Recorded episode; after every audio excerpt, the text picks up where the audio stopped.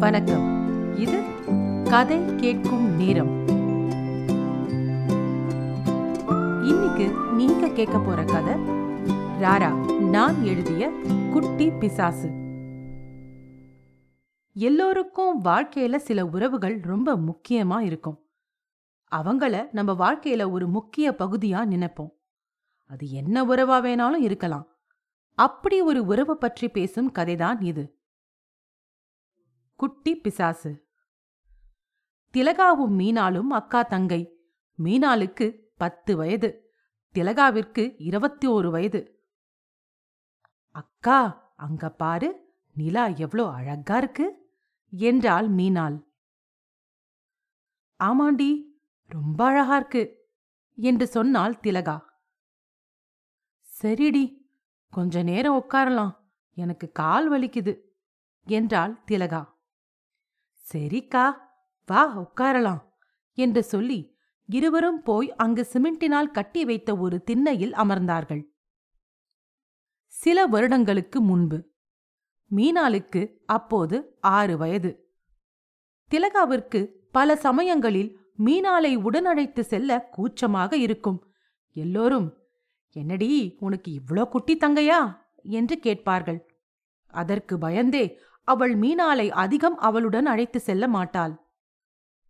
போமா, அவள் நான் கூட்டிட்டு போக மாட்டேன், எல்லோரும் என்ன கிண்டல் பண்றாங்க என்று பலமுறை அம்மாவிடம் சொல்லுவாள் திலகா.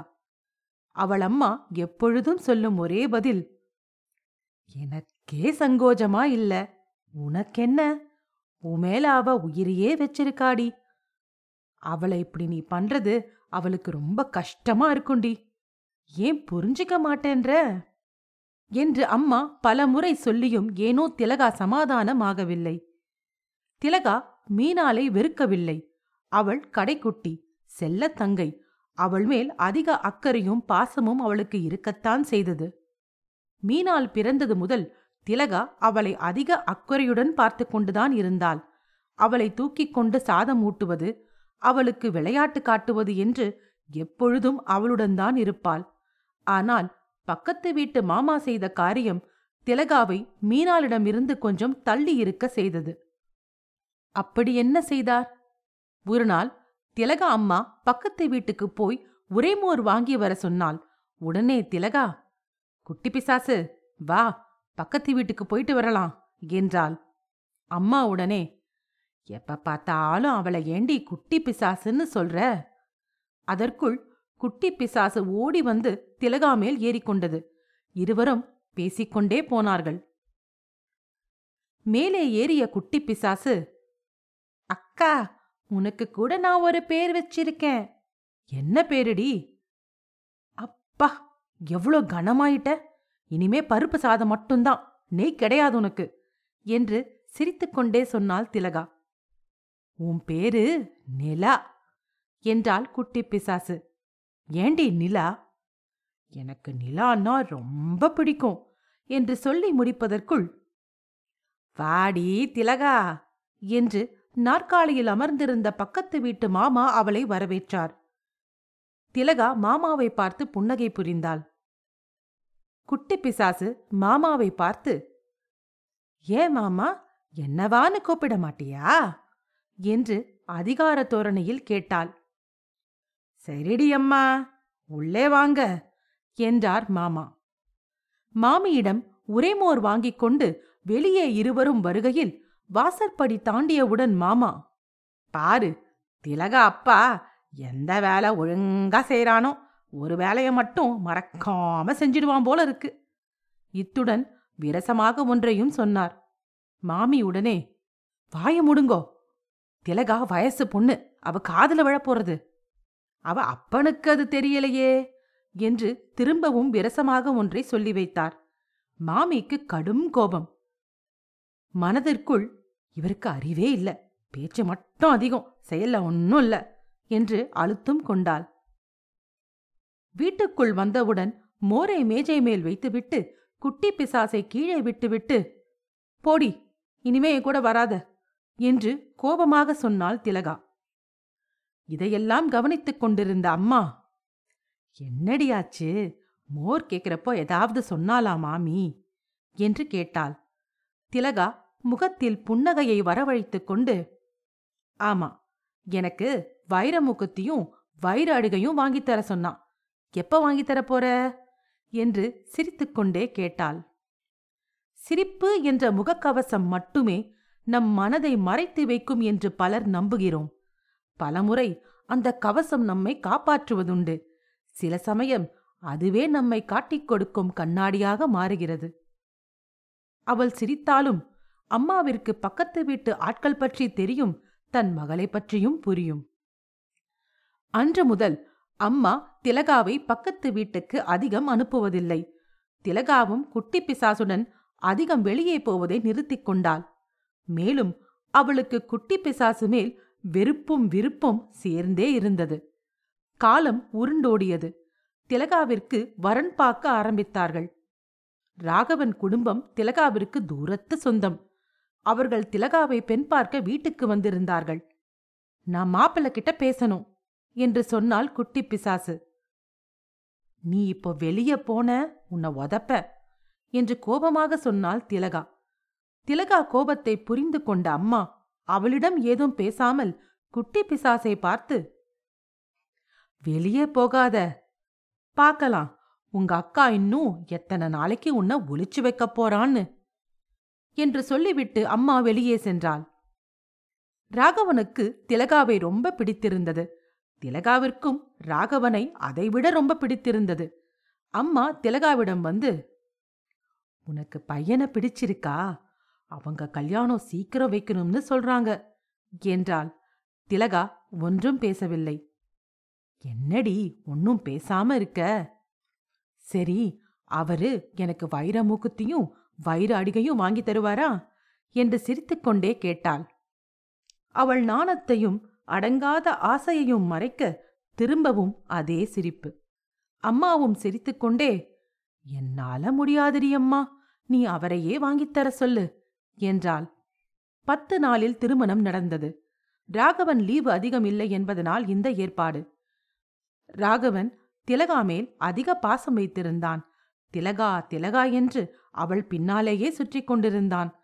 திலகா அவன் காதலில் மயங்கி போயிருந்தாள். இதனால் திலகாவிற்கு அம்மா வீட்டு ஞாபகம் அதிகம் வரவில்லை. மூன்று அல்லது நான்கு மாதத்திற்கு ஒருமுறைதான் திலகா தாய் வீடு வந்தாள். ஆனால் வாரம் இருமுறை அம்மா திலகாவிற்கு போன் செய்து விடுவாள். அப்பொழுது குட்டி பிசாசு ஒன்றை மட்டும்தான் கேட்கும், அக்கா நீ எப்ப இங்க வருவ? அதற்குள் அம்மா போனை குட்டி பிசாசிடம் இருந்து வாங்கி விடுவாள். திருமணமாகி ஒரு வருடம் கழித்துதான் திலகா கர்ப்பமானாள். ஆறு மாதம் வரை ராகவனோடுதான் திலகா இருந்தாள். பின் தாய் வீடு வந்தாள். அதுவும் அரைமனதோடு. குட்டி பிசாசுக்கு ஒரே சந்தோஷம். இன்று மாடியில் நிலவை பார்த்து கொண்டு திலகாவும் குட்டி பிசாசும் சிமெண்ட் திண்ணையில் உட்கார்ந்து பேசிக் கொண்டிருந்தார்கள். ஏண்டி உனக்கு நிலா பிடிக்கும் என்று பேச்சை தொடர்ந்தாள் திலகா. நிலா உன்ன மாதிரிக்கா, எப்படி இருந்தாலும் அழகு. திலகா சற்று வியப்புடன் குட்டி பிசாசை பார்த்தாள். ஆமாங்கா, நீ கோபிச்சுக்கிட்டாலும் அழகா இருப்ப, சிரிச்சாலும் அழகா இருப்ப, நீ எது செஞ்சாலும் அழகு. நீ என் கூட இருந்தா என்னமோ தெரியலக்கா, எல்லாமே அழகா இருக்கு. உன் கூடவே இருக்கணும்னு போல இருக்கு. உன் கூடவே வந்துடவா என்றாள். அம்மா அப்பா இருக்காங்களே என்று இழுத்தாள் திலகா. அம்மா அப்பா இருக்காங்க, ஆனா நீ இல்லாம கஷ்டமா இருக்குக்கா. உன்கிட்ட தினம் பேசணும்னு அம்மா கிட்ட சொல்லுவேன். அம்மாதான் அடிக்கடி உன்னை தொந்தரவு செய்யக்கூடாதுன்னு சொல்வாங்க. அதை விடுக்கா, நான் உனக்கு வைர முக்குத்தி வாங்க காசு சேர்த்து வைக்கிறேன். உனக்கு வைர முக்குத்தியும் வைர அடிகையும் ரொம்ப பிடிக்கும்ல. நான் அப்புறம் படிச்சு வேலைக்கு போய் உனக்கு வைர முக்குத்தியும் வைர அடிகையும் வாங்கித்தரேன் என்றாள். திலகாவிற்கு அவள் வைர மூக்குத்தி விளையாட்டாக, அதே சமயம் அடிக்கடி அம்மாவை திசை திருப்ப கேட்டது அவளுக்கே மறந்து போனது. திலகா கண்கள் கலங்கின. அவளுக்கு அவள் தங்கை மீது அன்பு தேய்ந்தும் வளர்ந்தும் இருந்த போதிலும் அவள் தங்கை அவள் மீது வைத்திருந்த அன்பு என்றும் தேயாத முழு நிலவு போல் இருப்பதை அவள் அன்றுதான் உணர்ந்தாள். ஒருநாள் திலகா போனில் ராகவனிடம் பேசுகையில், குட்டி பிசாசு போனை கொடு கொடு என்று நச்சரித்துக் கொண்டிருந்தாள். ஐயோ, ஏங்க ஒரு நிமிஷம் குட்டி பிசாசு கிட்ட பேசுங்க என்றாள் திலகா.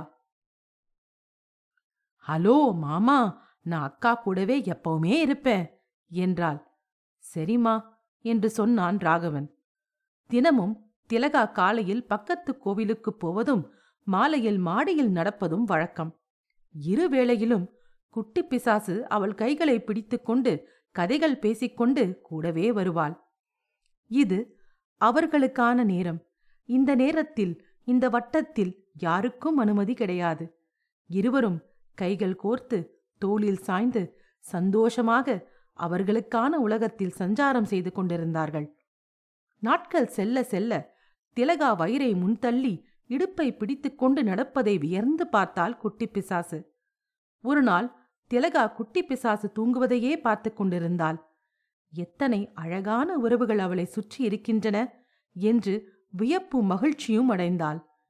நம் வாழ்க்கையில் ஒவ்வொரு உறவும் எவ்வளவு அர்த்தமுள்ளது, அவள் மிகவும் அதிர்ஷ்டசாலி என்று நினைத்து கொண்ட நேரத்தில் அவளுக்கு வலி ஏற்பட்டது. பிரசவ வலி. அம்மாவிற்கு சற்று படபடப்பாக இருந்தது. உடனே பக்கத்து வீட்டு மாமியை கூப்பிட்டாள். திலகாவை ஆஸ்பத்திரிக்கு அழைத்து செல்ல கார் பேசினார்கள்.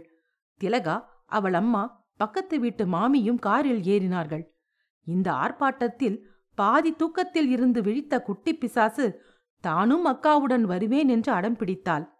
மாமி, நீ வீட்லேயே இரு, கொஞ்ச நேரம் கழிச்சு உன்னை நானே கூட்டிட்டு போறேன் என்று சொல்லியும் கேட்கவில்லை குட்டி பிசாசு. திலகா, அம்மா அவளும் வரட்டும்மா என்று வலியுடன் சொன்னாள். உடனே, அவ சின்ன குழந்தடி, பயப்பட போறா என்று சொன்னாள் மாமி. திலகா அம்மாவிற்கு என்ன தோன்றிற்றோ தெரியவில்லை. சரி, சீக்கிரமா உள்ள ஏறு என்று சொன்னதும் அக்கா பக்கத்தில் குட்டி பிசாசு உட்கார்ந்து கொண்டது. ராகவன், திலகா அப்பா, மாமியார், மாமனார் என்று எல்லோரும் ஒருவர் பின் ஒருவராக ஆஸ்பத்திரிக்கு வந்தார்கள். எல்லோரும் பிரசவ வார்டு வெளியே நின்று கொண்டிருந்தார்கள்.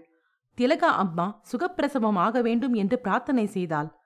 சற்று நேரம் கழித்து டாக்டர் வெளியே வந்து ராகவனை தனியே அறைக்கு அழைத்துச் சென்றார். எல்லோருக்கும் பதட்டம் அதிகமானது. குட்டி பிசாசு ராகவன் டாக்டர் இருக்கும் அறைக்கு மெதுவாக சென்றது. டாக்டர் ஏதோ சொல்லிவிட்டு சென்றார். எல்லோரும் கலவரமாக இருந்தார்கள். அம்மா அழுது கொண்டிருந்தாள். நேரம் போனது. டாக்டர் வெளியே வந்து ராகவனை திரும்ப தனியே அழைத்து பேசினார். ராகவன் ஓ என்று தாங்க முடியாமல் அழுதான். அம்மா, மாமியார், மாமி கதறி அழுதார்கள். கதறல் ஒளி நாலாபுறமும். குட்டி பிசாசு கண்களில் தாரை தாரையாக கண்ணீர். ஆறு வருடங்கள் ஓடின. தர்ஷினிக்கு இப்போது ஆறு வயது. அவள் அம்மா திலகாவிற்கு நேர் எதிர். சுட்டித்தனம் அதிகம், சரியான வாயாடி. அப்பா, ஏன் என்ன நீ போன வாரம் பார்க்க வரல என்று குட்டி தர்ஷினி தன்னை பார்க்க வந்த அப்பாவிடம் கேட்டாள். அவளை அணைத்து மடியில் உட்கார வைத்துக் கொண்டான் ராகவன்.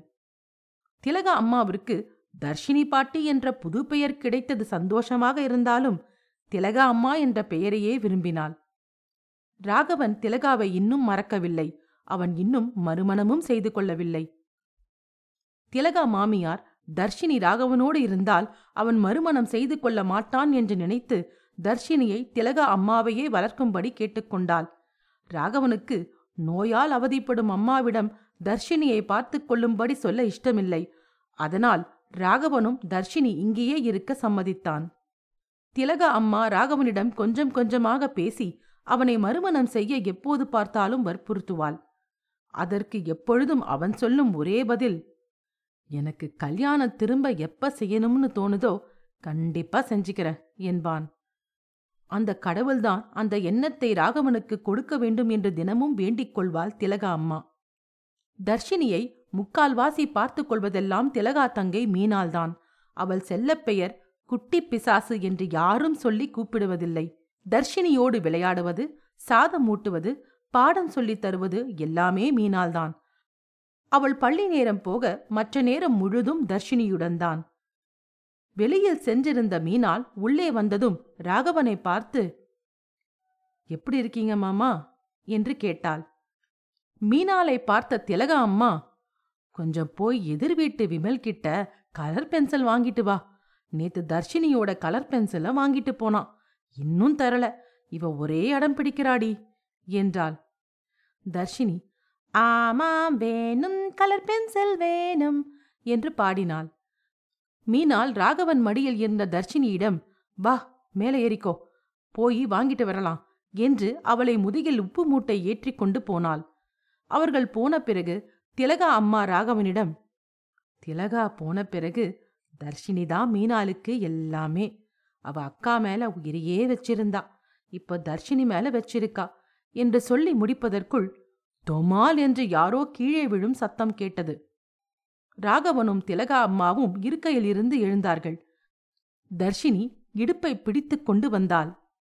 பாரு பாட்டி, இவ என்ன கீழே போட்டுட்டா, சரியான குட்டி பிசாசு, இவ கூட இனிமே என்ன அனுப்பாத பாட்டி, இவ பேர் இனிமே குட்டி பிசாசுதான் என்று தர்ஷினி பேச பேச ராகவன், மீனால், திலகா அம்மா என்று எல்லோரும் அவளையே வெறித்து பார்த்தார்கள். குட்டி பிசாசு கண்களில் தாரை தாரையாக கண்ணீர். ராரா நான் எழுதிய குட்டி பிசாசு கேட்டதற்கு நன்றி. இன்னொரு பகுதியில் உங்களை மீண்டும் சந்திக்கிறேன். நன்றி ராரா.